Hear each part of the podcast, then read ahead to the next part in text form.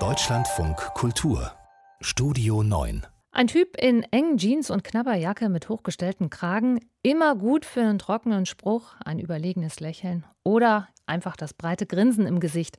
So kannte man ihn, den französischen Schauspieler Jean-Paul Belmondo, eine Marke in Frankreich und eine Filmlegende, auch wenn man nicht immer alles gut finden musste. Jetzt ist Jean-Paul Belmondo im Alter von 88 Jahren gestorben. Ein Nachruf von Peter Klaus. Action, das vor allem war sein Geschäft. Thriller mit oft komischem Einschlag wie Der Greifer, Angst über der Stadt, Der Unverbesserliche und allen voran Borsalino machten Jean-Paul Belmondo, von den Franzosen liebevoll Bebel genannt, in den 1970er und 80er Jahren zum Superstar. Angefangen hatte der nahe Paris geborene Sohn einer französischen Tänzerin und eines italienischen Bildhauers als Boxer.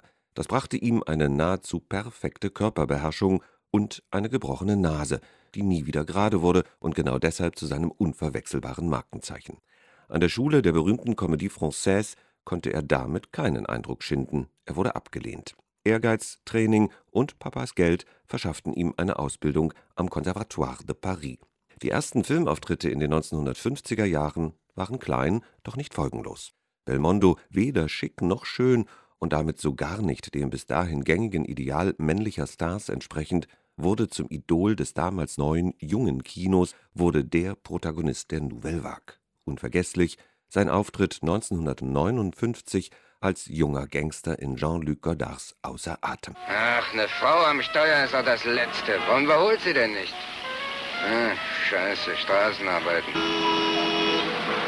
Verdammte Scheiße, weiße Mäuse. Cool, lässig, frech, ganz und gar nicht französisch, sondern sehr amerikän. Belmondo wurde als neuer Humphrey Bogart gefeiert. Regiestars wie Peter Brook, Vittorio De Sica und Jean-Pierre Melville rissen sich um ihn. Er wurde zur Symbolfigur anspruchsvoller Kinokunst, fern vom Kintop. Doch genau der zog den Charmeur und Lebemann, der rasch auch zu einer Lieblingsfigur des westeuropäischen Jetsets aufstieg, an. 1964 kam das Abenteuer in Rio. Jean-Paul Belmondo brillierte als Soldat Adrien, der unfreiwillig in die Welt der Verbrechen schlittert, also so etwas wie der Urtyp des Jahrzehnte später weltberühmt gewordenen Globetrotters Indiana Jones. Du hast ja dein Mädchen, aber äh, du, vielleicht hat sie gar nicht auf dich gewartet. Ausgeschlossen, Lebel. Dann hau ich hier links und rechts einen runter und mach Schluss. Ja, bravo. Aber sei nicht gleich so grob mit dir. Wenn man mich verschaukeln will, dann muss man ein bisschen früher aufstehen. Immer wieder unternahm Jean-Paul Belmondo im Film und im Theater Ausflüge zu Anspruchsvollem. Doch das Publikum wollte ihn vor allem noch einmal und noch einmal als Helden vom Schlage Adrians sehen, als ganzer Kerl, der alle Stunts selbst ausführt, als Frauenschwarm, als ausgebufften Typen von echtem Schrot und Korn.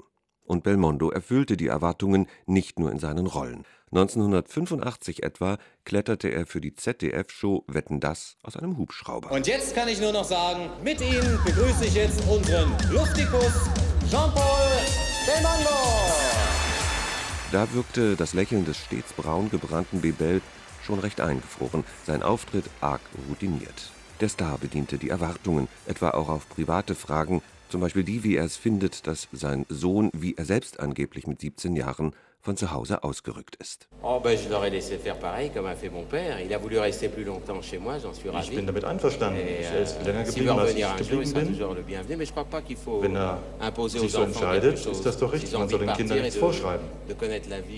Wenn Sie das Leben von Ihrer Warte betrachten wollen, dann sollen Sie das tun. Ich habe das in sehr jungen Alter gemacht und das hat mir beruflich sehr weitergeholfen. Die 1980er, das war Belmondos ganz große Zeit. In Deutschland war er so populär, dass ihm Westernhagen sogar eine Songzeile widmete. Man nennt mich Belmondo, ihr trefft mich bei Ritchie und Field. Mit den 1990er Jahren kam der berufliche Abstieg. Ein Unfall beim Drehen führte dazu, dass Belmondo sich körperlich sehr zurücknehmen musste. Dazu wurden die Drehbücher immer dünner, die Filme flacher. 2001 dann ein Schlaganfall. In den letzten Jahren, ob zu einer Ehrung beim Filmfestival in Cannes oder bei Fernsehgeburtstagsgalas, wirkte er deutlich angeschlagen, zeigte aber stets ein strahlendes Lächeln im sonnenverbrannten Gesicht, ahlte sich grundsätzlich an der Seite einer sehr, sehr jungen Begleiterin. In Erinnerung bleiben wird er als einer der wenigen europäischen Kinostars, denen es locker gelang, Hollywood-Größen an der Kasse abzuhängen, als, so wie einer seiner erfolgreichsten Actionabenteuer hieß, ein irre Typ. Klingt gut. Das Publikum wird von den Sitzen gefetzt. Klasse, nicht? Masken auf! Kamera und Ton ab! Die Mühle läuft, Mensch!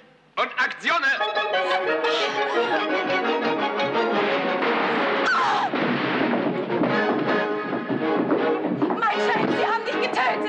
Noch nicht, denn ich habe ja meine letzte Zigarette noch nicht geraucht.